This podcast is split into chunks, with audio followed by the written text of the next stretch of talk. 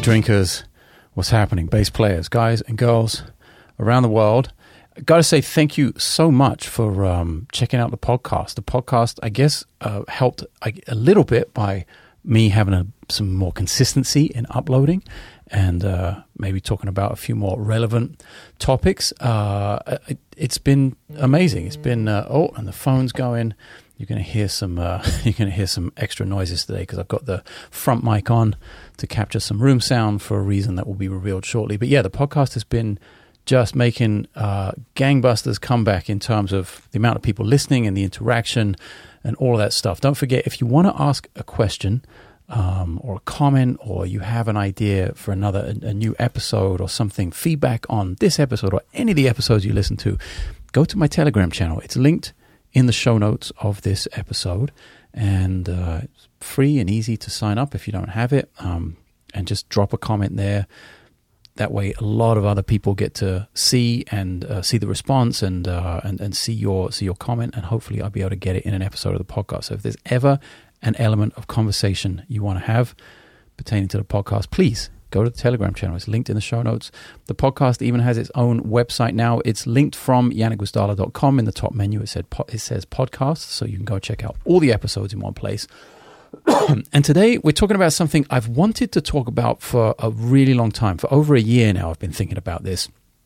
Um, but but it really kind of hasn't been the idea hasn't been as formed as it is now in my in my head, and it hasn't been as relevant to me um, as as uh, so far as, as it has right now, and that is self custody of your music. I guess music and videos as well, because we're going to talk a little bit about streaming services and obviously what they offer and the benefits of those things, but also some of the the pitfalls of those services. And this is not anything to do with like my crusade against the music industry. It's nothing to do with that. I'm not like trying to talk shit about um, Spotify and, and all those companies as much as I dislike them intensely. This is not what this podcast is about. This is really about trying to give you some information uh, or at least let you inside my process for like self custody of music. The reason that is such a big thing for me uh, right now is because that is how I released my new album. One Way Out was not released to streaming services. You can't just go listen to it on Spotify or Apple Music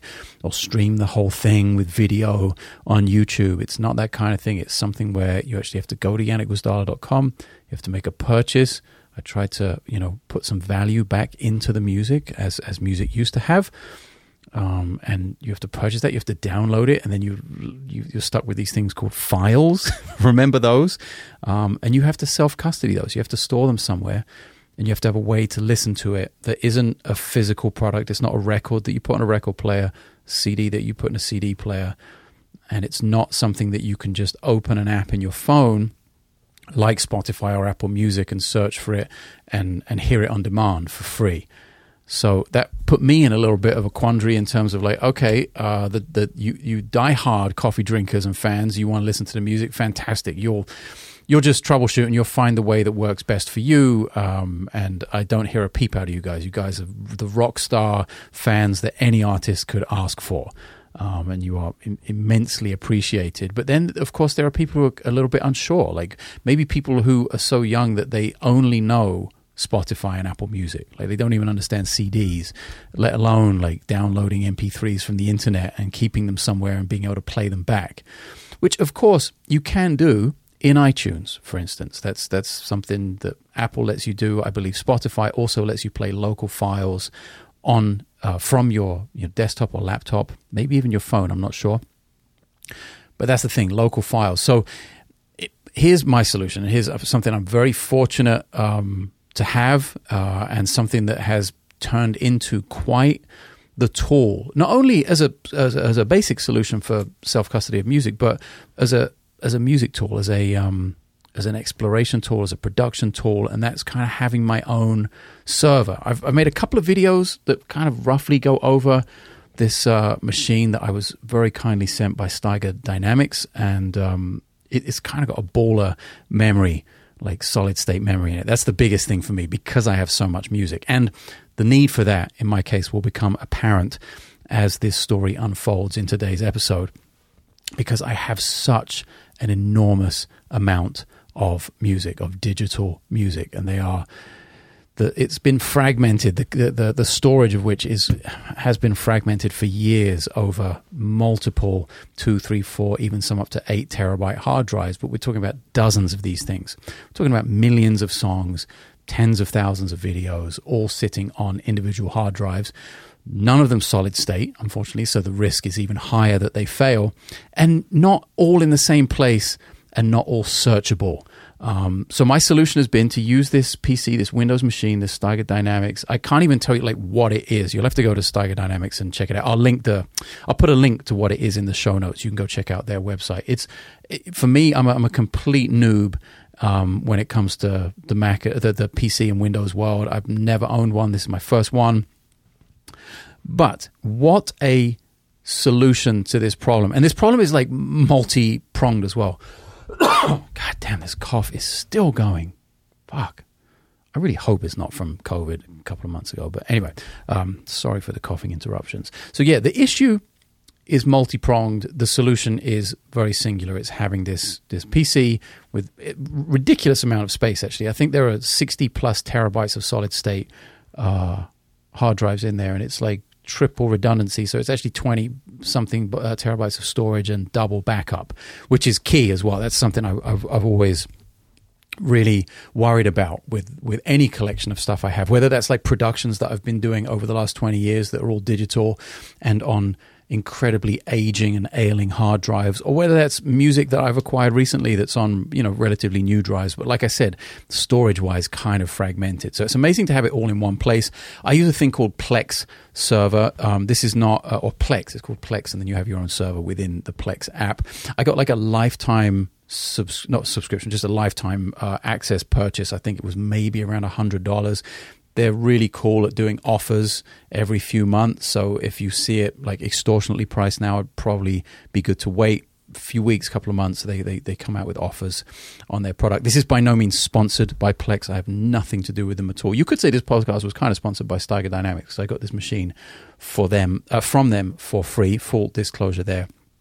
And here's the thing: not only is this about self custody and all the questions I got surrounding one way out and like hey i want to listen to the music but i actually have no idea like what do i do once i download these files you know? And of course i was offering mp3s i still am. It's available at janekgwizdala.com i'm offering mp3s and FLAC for those audiophile people who want to hear a higher resolution digital file. So it's sort of multi multi pronged in terms of all the layers that that you have to go through in terms of it's 2022 You've just downloaded this product, you've got these files sitting somewhere. What do you do with them? Now, I got to say, for a lot of things, the iPhone and Apple products in general are awesome. For music, they're an absolute piece of shit. I got to say, like they, you, can't share things easily. There's this like quote unquote files uh, app in the phone, and the system of, of, of storing and accessing files in an iOS device is just moronic. The way it's the way it's designed. It just really isn't user friendly. So that's where the Plex thing comes in. And I have the Plex app in the phone. Um, and basically, like, long story long, I have my entire music collection on the PC at home. It sits online the whole time. It's like a server, and I can access it anywhere in the world. That's the bottom line. That's the beauty of it. I can be in Istanbul or something, be like, oh, I really want to listen to that Chick Corea song. Um, that da, da, da, da, da, da, enter problem number two with this self custody thing and with the streaming services. I want to listen to this Chick Corea song that is no longer available on Spotify or Apple Music. Because I know there are people out there saying, well, why would you get another computer? Why would you self custody all this stuff when you can literally just, there are millions and millions, tens of millions probably songs on, on Spotify and, and, and Apple Music. Why would you do all of that stuff when you can just go listen to them for 10 bucks a month subscription on any of those services? Well, Newsflash. I mean, it's not that common, but it's becoming in, a, a, bigger and bigger issue. Um, the, the the more we go on with these streaming services, a lot of people are taking their music off those platforms. And look at me, I'm not even putting it on there in the first place to take off, at least not when the album comes out. I want at least a year of value out of the music where people have to buy it and they have to engage in it and it's really to be enjoyed by people who want to listen to it rather than this kind of um, you know kind of passing, you know, just fleeting few seconds here and move on to the next thing. So th- that's my concept behind it. But it is, you know, classic albums that I've listened to, at least classic to me. Maybe not classic in the pantheon of music, but uh, to me, amazing albums, music that shaped my childhood and shaped my upbringing as a musician is becoming less and less available on these streaming platforms. And it's it's also music I own. I did buy a lot of these things, and if I bought them on CD, then I digitized them and put them on hard drives. So they'd be easier to carry around and put them in iPods back in the day, and then later into my iTunes and and and that whole thing on the cloud. But it's becoming an issue where I can't just go to Spotify and dial up. For instance, I've got my Plex server open here um, because this is one of my favorite Chick Corea albums. Is Chick Corea Electric Band Two. This is why the the room mic is on so you can hear a little bit of that in the background. I thought this was an amazing album. Um, and I think the story goes that Chick kind of owed the label one more record, Electric Band record, and the band was kind of disbanded at that point. He put a new band together. I think I've heard something like that. Anyway, I thought the album came out amazing. I know it's one of Ruslan Sirota's favorite albums. We talk about this and play licks from it all the time uh, when we're playing and, and, on the road and stuff. So like, that isn't on Spotify. Like, I would love you to go and listen to that music right now, but you can't because it's not on Spotify. You've got to go out and buy that somewhere. Not even sure where you would buy it right now. Maybe uh, Amazon or something has that for sale as an MP3. And I, I should look into that as well because I know Amazon sells MP3 downloads. At least I think they still do. And I wonder what the custody system is there whether you then have access to that in an Amazon cloud thing or whether you actually get to keep your files. That was another thing with iTunes back in the day when when you were buying music and actually getting files of some sort. They ended up being like protected and you didn't really have the music. It wasn't yours to move around your various hard drives or various devices that easily. And for me like the Plex server or the I keep calling it Plex server. I guess it is the Plex server within the Plex app. That is it's just awesome. I've got it on my PC here and I have a little switcher, by the way. So I, have got this like um, sort of, if you think in a pedal board, like a, a splitter box, an ABY box, if you like. And I just go AB with a little clicker here and, and fire up the PC on the same monitor as the Mac, kind of go back and forth. So I can play that in the background, then switch back to my Mac if I'm doing something and, and the music is running. Or I have it in the phone or the iPad and I can dial that up kind of anywhere in the world. But it's amazing how many albums. It's just it's every week I go to Spotify and there's yet another thing that is just not available. And right there, you can you can tell. I say every week I go to Spotify. I still use Spotify a lot. I don't use Apple Music that much, but I do, despite hating it, use Spotify a lot. I'm so pre-programmed that that is like the main thing to go for in in my kind of orbit in, in music and checking things out. It's that or YouTube, and I'm slowly, slowly sort of um, going through Spotify rehab to be like, oh, you know what? I actually have most of this music. Yes, if there's some new stuff and somebody's like, hey, we're doing this gig and you need to check out these songs and here they are on Spotify, okay, I'll use it as a good tool for that. But a lot of the stuff I want to listen to, um, stuff from the past that I know well, I have, I own, I've bought those albums and I have them as MP3s, now amazingly transferred into the PC. They're not all fragmented on hard drives. And you know, I just have kind of buckets of stuff. Like I've I haven't listened to everything that Miles Davis ever made, for instance, and a lot of my collection consists of live bootlegs and live concerts. So I know there's so much stuff when it comes to Miles and live live shows from the '60s, for instance. I love that period, '60s and early '70s. I can dial that up. I know I have tons and tons of live concerts. I can dive into Plex, getting on the plane, you know, download an album or something within that and listen to it and kind of last minute decisions like that rather than having to think ahead at home um, and think oh which hard drive is that on? Number one. And then how many do i want to take? and, and, and all that kind of stuff. It's just really has blossomed into quite a streamlined way of self custody of music. And as a result i'm listening to more music. I think that's the the ultimate goal here the ultimate point is that I felt for the longest time, and that's why I've been thinking about it so much, especially with going to make the new album and wanting to listen to different stuff and be influenced by different things and, and stuff that I'd maybe forgotten about and revisiting things, just having all those options. It's been on my mind like, yeah, it's kind of fleeting how I, and I think how a lot of us listen to music anymore. And that's kind of sad. I, th- I know One Way Out was made as an album. It wasn't made as this fragmented thing to be listened to in 30 second chunks. I think albums in general historically have been made to be to be listened to that way, unless it's like a specific single or it's made specifically as an EP as a shorter play package. I really think it's uh, quite sad. Uh, maybe I'm just old and a little bit nostalgic. Uh, I don't know, but I, I really appreciate um, sort of the, just the opportunity and the rebooting of that partition of my brain to be like, oh, you know what? I have all this stuff. I love all this stuff. It's not all over the place anymore. It's in one place, and I have access to it in my phone. Really, just as easy as as the Spotify stuff. And the Spotify stuff just isn't going to show up all my lo- when I'm in like Barcelona or something. It's not going to show up all my local files on my computer back home.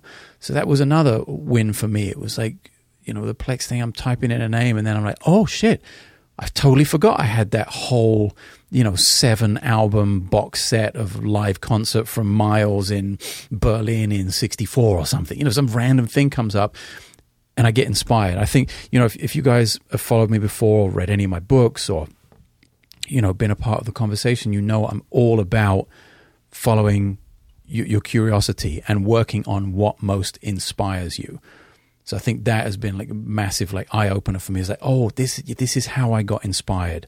This is always how I, I got to tell you a story. Like I got to meet John McLaughlin first time uh, a couple of weeks ago. He came to came out to my show. We, we, played in Monaco. Nico is was playing in his band recently, and through you know those connections, he lives in Monaco. We're playing right there. John came out to the club, stayed for the whole show, had dinner, was super nice and uh, great to meet him. And it reminded me of this whole process and how this process of learning music has changed. And how when I was 15, I heard, oh, this is a good uh, good example. Maybe I can dial that up right here. Do a quick search for Little Miss Valley. Um, boom, boom, boom, boom, boom. Of course, now I'm going to find out that that's one of the one of the drives I have yet to transfer um, to. Uh, uh, oh, maybe I'm spelling it wrong. Maybe I should just go to John McLaughlin, Johnny Mac. Anyway, while I'm searching for that, um, do I have it? No, there's Que Alegria. Uh, John Mayer Trio. No, thank you. Um, why don't I have McLaughlin Trio live in Tokyo? I got live in Paris. I've got Saturday Night in Bombay, Festival. I've got like every other album except that one in here. And that's crazy because I know I own that record. I've seen the CD like not that long ago. Um, oh, that's that's crazy. well, while I'm, I'm I'm still searching while I'm telling the story. So I'm 15 years old. I'm listening to um, who was I listening to? I think it might have been Mike Chadwick, and you will know Mike Chadwick perhaps as the snarky puppy manager. He used to run Band on the Wall up in Manchester, where we'll actually be playing in a few weeks' time with Bobby. Uh, he's Mike uh, Lee's manager still, as far as I know. Anyway, big Jazz FM DJ in London. I'm listening to, uh, I'm listening to the radio, and I'm about to go to sleep, and it's just on in the background. I'm about to go to sleep. Ah, and I found it. I knew I had it.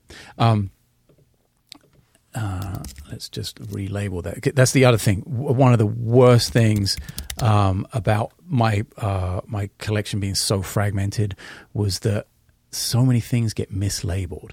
Um, it's going to be a while until the whole thing is like completely accessible the way I want it, and also transferring from Mac formatted drives into PC was a challenge. But there was a p- great piece of software for free um, and it made it just, I would just put them on and do it like hundreds of thousands. I think I've got half a million songs in there now. Um, I do like hundreds of thousands of songs overnight. Was ended up being really awesome, um, and it totally works. So don't get put off by that if you're going between platforms. Anyway, listening to the radio, and I hear this. I know it's kind of in the background. I'm playing it through my studio monitors right now. It's Dennis Chambers, Joey DeFrancesco, who sadly passed away like just 10 days ago or something, which is crazy. Um, and John McLaughlin. This is the Free Spirits Trio live in Tokyo. I highly recommend going out, buying that record from 1994. Anyway, I heard that and I heard Dennis's kick drum, I heard the groove, I was like, what? And I'm 15 years old. Like, I'm new to this music, and it, like everything I hear is just like an explosion of questions. So I run to the radio and get like a pencil and paper because I'm 15. This is like, this is the 90s, this is the early 90s. And I wait. And that track is 10 minutes and 55 seconds long. It's a long ass track. So I wait, I wait, I wait love the track and i'm waiting like please please please tell me who that was like that's what you had to do in, in, back in the day and if you arrived at the song when it was already playing maybe they introduced it before the song they go straight into something else and they never tell you what it was so and when I was 15 years old, I couldn't identify John McLaughlin from two notes or Dennis Chambers' kick drum from one beat. I can do that now. I've listened to it to them enough, but back then I was really relying on the DJ to tell me who it was. He thankfully did. Little Miss Valley, John McLaughlin, Tokyo Live, 1994, Free Spirits Trio, Joey DeFrancesco, Dennis Chambers. I furiously wrote all this down. And let's, I don't remember what day of the week it was, what month it was, nothing. But let's say it was a Tuesday, just for argument's sake. And that was Tuesday. So I went to bed and the piece of paper was there with all the information I needed to buy the album. And then I got up the next day. I was like, right, I've got to, I've got to get this. Oh, I don't have the money for the CD shit, okay, so I've got to wait a week until I have the money for the CD, you know, uh, some pocket money or something. Okay. So a week goes by. I've got the money for the CD. Then I've got to go to a record store. I think I went into the Centre of London Tower Records or HMV or something, sifted through the bins, found the album, bought it home. So we're talking about a week that goes by between first hearing it on the radio and then hearing it again and being able to dig into it and listen to it on repeat and learn things about it and learn the song and transcribe stuff. Now imagine that now. If you hear something somewhere, if you can't hear that again within three seconds on some platform or another, you're going to be cursing your phone. Ah, fucking iPhone sucks. Oh, Android, what a piece of shit. You're going to be like the internet. Man, my internet connection is terrible. Why isn't this loading? That is our reaction now. And back then, it was okay. I love this. I'm inspired by it. I'm curious about it. And that curiosity and the inspiration from hearing one song once on the radio led to the patience you got to have to wait the week to have the money to go all the way into the store to come back home and then listen to it. Man, things have changed. Um, I actually can't remember why I was telling that story, but I like the story. And it's like, oh, because of the inspiration thing. That's right. And I think it's really important to to not lose sight of that. Um, to stay in touch with what inspires you and what motivates you to to love music. You know, whether you're a pro player, whether you're just a listener, a fan, an amateur, you play on the weekends for fun, whatever it is, on some level, there will be those moments of like, oh, I really like this. I don't understand it. I want to know more about it, or I want to listen to it again and again. Um, like, don't lose sight of that. And I think that anything that gets me in that zone that, that, get, that allows me to do that, especially with the with the PC at home and with the Plex thing going on and having all of these albums that I did buy back in the day. Um, and you know, depending on your age, maybe you like LPs and vinyl that you uh, perhaps, or maybe you had that and then you bought it digitally on iTunes when that was an option, or maybe you have it on CD as well and you digitize that. We're all, or maybe you just are so young that you don't don't even have CDs and it's all digital. Regardless of what it is, I think it's good to kind of I think that's what playlists are good for on some level, but for me with this massive music collection and if you have any kind of music that you custody and that you want to access that's that's yours, you know, that isn't on a streaming service, I think it's a good idea to have a process for that. And this is this is mine it's freaking awesome. Like I'm super lucky, obviously, to have the machine, the Steiger Dynamics, the, the, the PC with this ridiculous amount of um, storage, SSD storage. I know everyone's collection is not going to be millions of songs. I know I'm on the extreme end of that, uh, but I, I, think it scales. I don't think there's any reason it doesn't work on on all levels.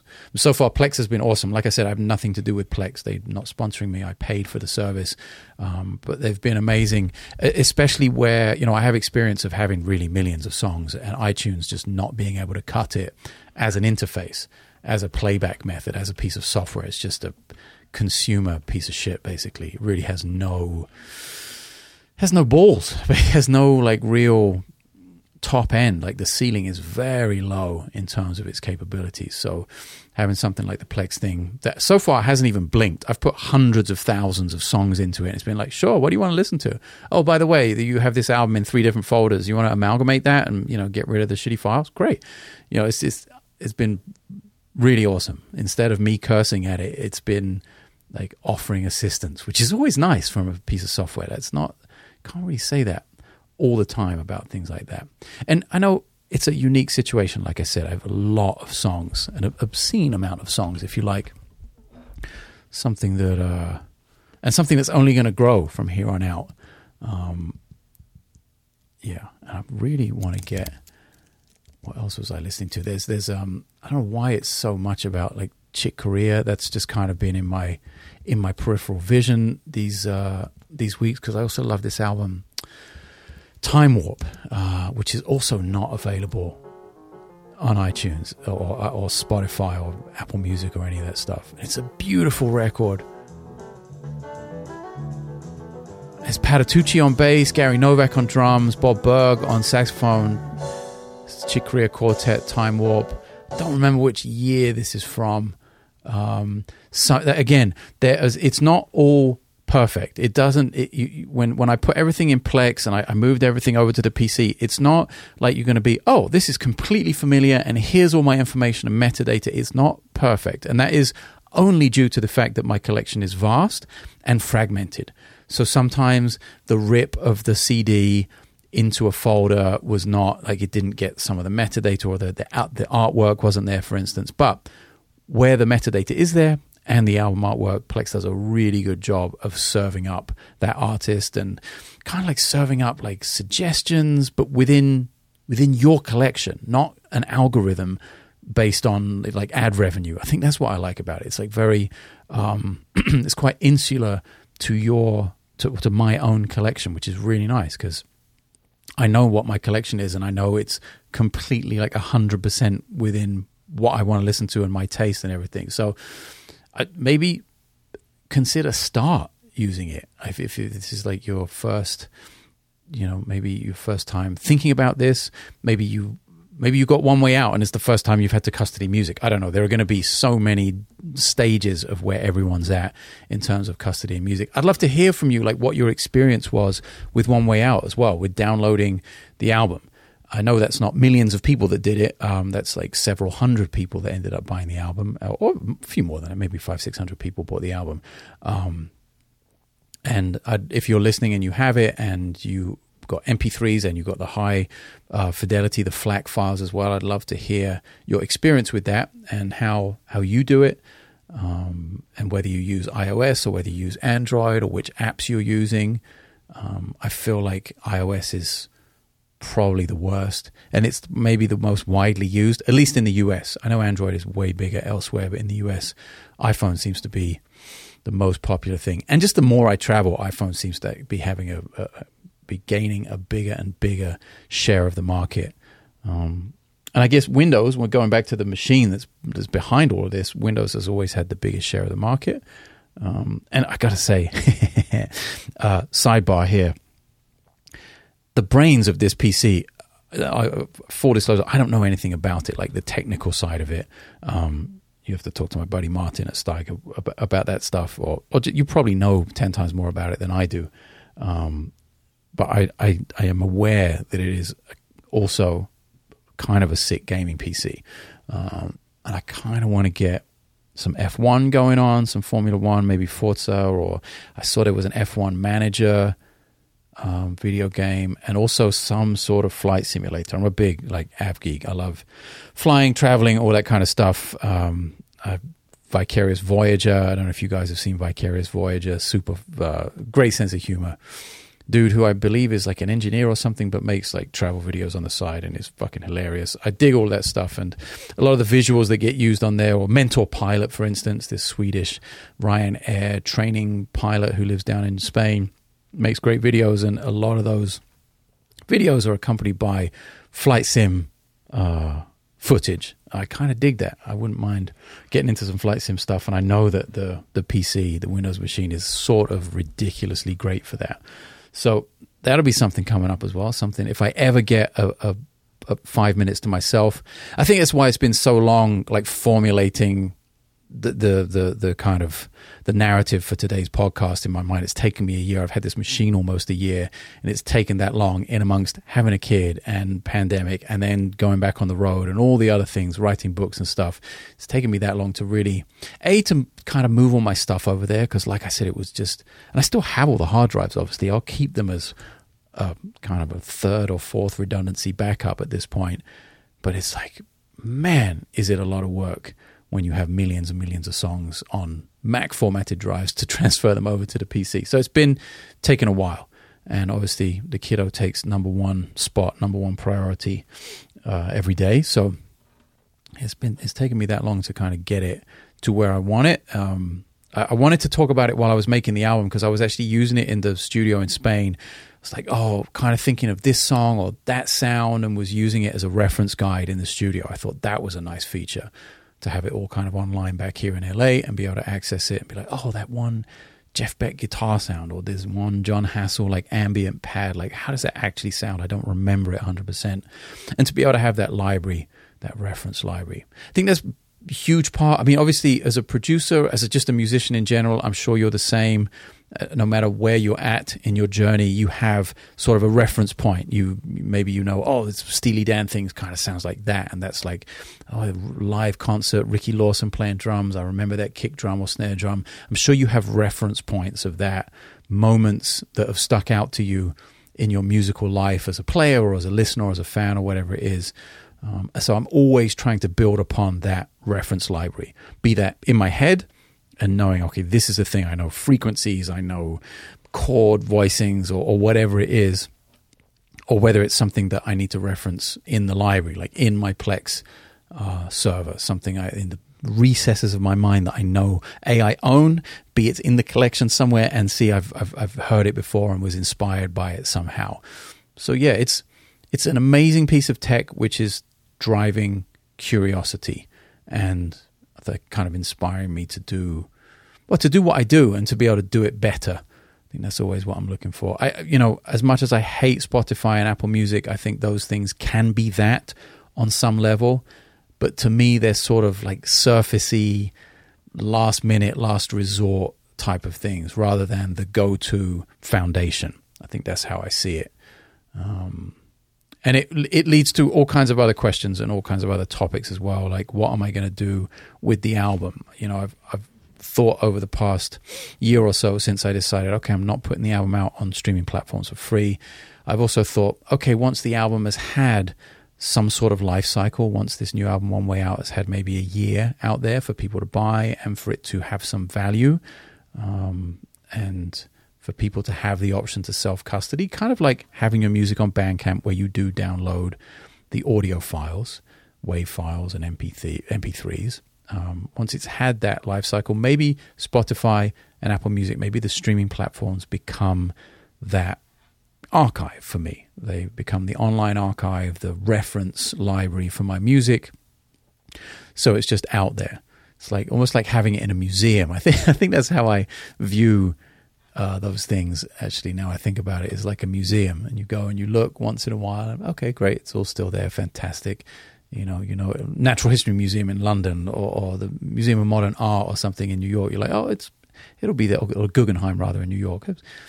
Those things will be there, and um, I can go check in once in a while. But I feel like the my own collection, the Plex thing, is like, well, this is here all the time. It's like everything is accessible. Like I have all the museums in the world accessible all the time, kind of on my, you know, on my time schedule. I don't have to book an appointment or something. So um, maybe that's not the most accurate analogy, but that's kind of how I feel about the, the difference between the two things. And maybe that will become, you know, when, whenever the album came out, when did it come out? May, I think. So maybe next May it will end up on uh, on the streaming services. Maybe I'll leave it two years. I'm not sure. Um, I think I want to keep the documentary as a as a paid movie. I think that's going to last a little longer. I don't want to just release it to YouTube for the sake of it, just for some views or a couple of hundred bucks of ad revenue that will undoubtedly be generated by it. I don't want that to be my motivation for creating the art in the first place. Um, and I also don't want it to be, I don't want to be pressured to put it there, just because you know, quote unquote, that's what people do. Um, so yeah, it's it's interesting all round. It's very very interesting to me. It's a whole new, it's a whole new sort of horizon I'm looking at now, and it's changed vastly. Like social media and just the internet in general has changed so much in the last 15 years. And I think in the beginning it was super valuable when it was really when it was actually doing what people what, what all these companies say they're doing for you now but they're actually not. Now they're just mining your data and selling it for a fortune and, and advertising to you and selling you products. Back then um, there, there was a little bit of that going on of course but the algorithms weren't as developed. That wasn't the main focus of myspace for instance.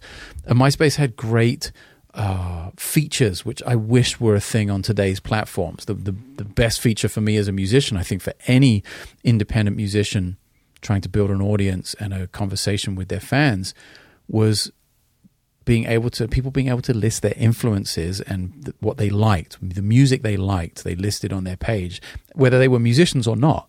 You know, there's regular people with a MySpace page and listed like, hey, this I like Pat Metheny, I like Gil Evans, I like you know Aphex Twin or something, and you could go as an artist, you could go and search. They were searchable um, pieces of information. So I would go search people who are fans of Pat Metheny, people who are fans of Victor Wooten, people that were in my orbit in, in the kind of music I played. I would search out fans and add them.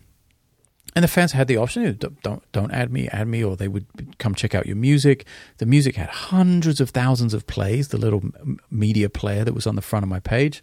And through you know, searching out those fans, I built a massive audience. You know, in 2006, I think I had 150,000 uh, followers on MySpace, which is huge. Uh, that's even a quite a big. If I had 150,000 followers on Instagram, that'd be two and a half x from where I am now. That would be not a bad number for 2022, but that was an insane number for 2006, 7, 8, 9, or whatever when that was happening before the transition to Facebook happened. And I legitimately booked massive tours as a result of it because I knew I had fans. I knew exactly where they were. I could communicate with them really well.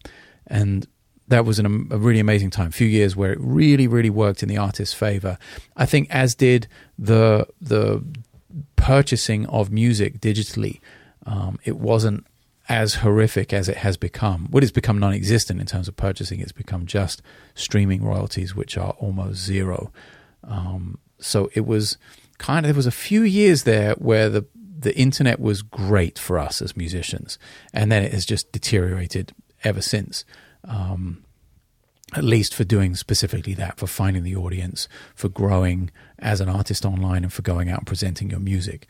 Now it's just about, uh, you know, who can get the most eyeballs and the most attention. It's about seeking attention and how can you shock someone into sticking around for more than three seconds on your page or your channel or in, the, in an app somewhere. And that's that's not really conducive with art, which is kind of sad. Um, so it's like I said, it's a it's a really a new horizon. Maybe it's changed every five years, maybe it's every ten years. I'm not sure what the cycle is yet. We're still very much in the embryonic stages of the internet, I think, um, in terms of where it's going. So we'll see. It just is quite new right now, and it's exciting. As much as I say I hate all of those platforms, and I really do, I'm very much against Spotify and Apple Music and and the way it's all structured, the algorithm with YouTube, and the, the, the it's impossible to grow unless you want to do something kind of stupid, you know, dress up like a traffic cop or so. I don't know, like dress up like a like a traffic cone rather, not traffic cop, like dress up like a traffic cone and um, play something fast or high or loud or distorted. I don't know. That's that seems to be the mode now. You've got to be attention grabbing. Nothing is long form anymore. A, there's a very small audience for long form and for music or art that really challenges you to ask questions. So those platforms do not cater for that at all. So again, as much as I hate all of that, as much as I am, you know, kind of required to be a part of it on some level, um, I also look at it as a challenge and like, okay, how can I leverage that in the best way possible for my audience? Um, can I be totally okay with having a smaller audience as a result? Yes, not a problem at all and where can we go? Where can we move forwards? And how can we make those small gains, small growths in the journey for me and with my fans and you guys? Like that's all really fascinating to me.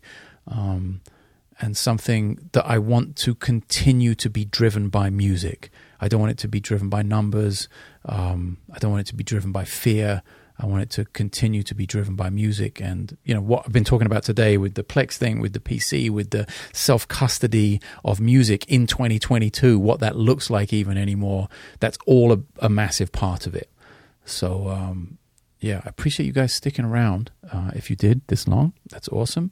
Um, I love the long form aspect of the podcast. It's become uh, my kind of most uh, sort of listened to, engaged with platform of the last few months. It's really nice. It's uh, I love sitting here with a mic, love talking, love coming up with topics to to go long form on. And like I said at the beginning, if you have a comment, if you have a suggestion, the Telegram channel is linked in the show notes uh, of this episode. As it always is, I'll always put it in the in the show notes so you can get in touch. No problem. Drop me a note, drop me a message, have a suggestion, some feedback, whatever it is, and uh, yeah, we'll keep, we'll keep the conversation rolling. Uh, before I sign off, don't forget. Bass Player's Guide to Altered Chords and Scales is out now. The brand new book. It's been so much fun doing this book uh, and just thinking about all of that material again. It's uh, crept into my practice routine. There are some awesome exercises that I'm using every day again.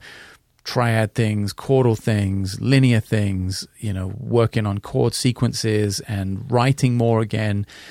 It's, been really good. I hope you guys uh, check that out. It's at janekgwizdala.com. If you're listening today, it's Labor Day.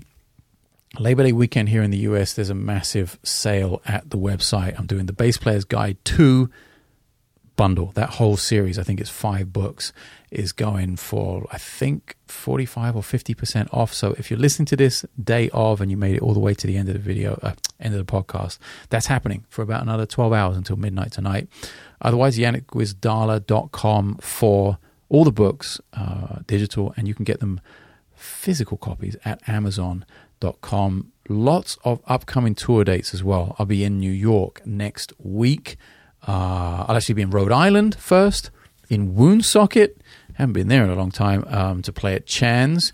Uh, one night with Steve Smith, Vital Information uh, trio with Manuel Valera, and then we'll be in New York at Birdland for three nights: 17th, uh, 16th, 17th, and 18th of September. Three nights at Birdland with Steve Smith, Vital Information, the trio. It's the 40th anniversary of Vital Information. It's our kind of warm up week to get some repertoire together as this new trio. And then we've got West Coast and East Coast tours in 2023, and no doubt Japan, Australia, China, uh, Europe coming, I'm sure, at some point. And then Bob Reynolds tour kicks off just a week after I get back from Steve's East Coast thing. Um, we start the 29th of September in Wageningen and finish the 14th of October in Glasgow. So um, yeah, 14 shows or something. I think all over Holland. We've got Holland, Germany. Uh, where are we going? Let's let's run it down quickly. I think I've got it off the top of my head as I'm tour manager. So we go Wageningen, we go Tilburg, we go Hasbergen in Germany at the Gästegarage. Looking forward to that one. Um, we go to Middelburg. We play Rotterdam, LantarenVenster, always a favorite venue. Um, they take amazing care of us over there. Then we've got Blue Note in Milan with Jazz in Prague. We play Unterfahrt in uh, Munich. We go up to Tübingen, just outside of Stuttgart, to play a concert there. Then it's off to the UK, where we're at Ronnie Scott's October 12th. Uh, Band on the Wall, October 13th, and Drygate in Glasgow, October 14th, to close out the tour.